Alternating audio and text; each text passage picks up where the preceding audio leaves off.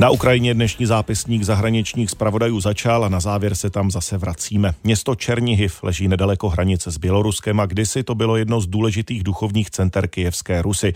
Na začátku loňské ruské invaze na Ukrajinu se tam odehrávaly tuhé boje. Jako už mnohokrát v minulosti hledali záchranu a bezpečí v labirintu podzemních klášterních chodeb, které vyhloubily mniši před devítisty lety. Se zpravodajem Jaromírem Markem teď se stoupíme do míst, kde se prolíná staletá i docela nedávná historie.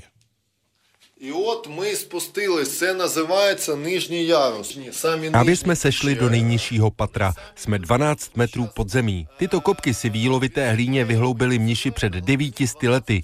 Jediné vybavení takové cely byl hliněný schůdek na sezení a ikona na zdi. Celodenní modlitby uváděli mnichy do duchovního stavu, který je očišťoval od hříchů. Jak vidíš, jednotlivé kopky spojuje hlavní chodba, kudy chodili mniši na společné bohoslužby v podzemních kostelech. letech, tak si ji pojďme taky projít.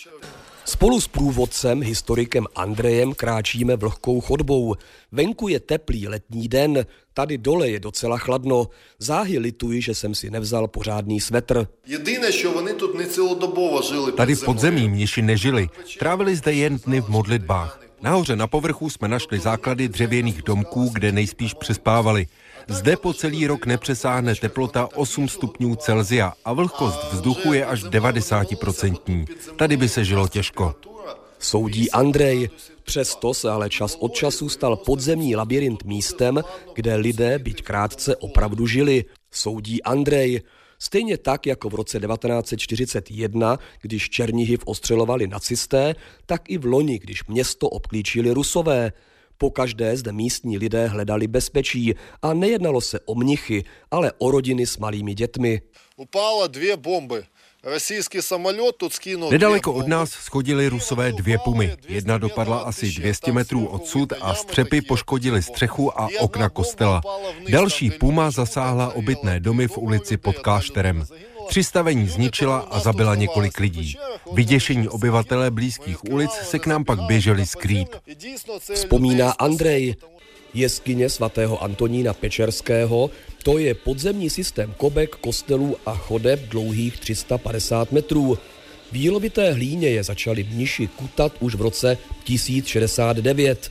A to na popud významné postavy křesťanství kijevské Rusy Antonína Pečerského. Ten založil i mnohem známější kijevsko-pečerskou lávru. Její pečery neboli podzemní chodby ji přivedly až na seznam UNESCO. I zdejší podzemní komplex nabízí mnoho zajímavého. Například největší podzemní kostel na celém levém břehu řeky Dněpr. Andrej mi předvádí akustiku a dozvídám se, že klenba kostela je vysoká 8,5 metru. Jak říká můj průvodce, dva měsíce poté, co Rusové od Černihivu odtáhli, bylo už všechno opravené a před válkou populární cíl turistů zase čeká na své návštěvníky.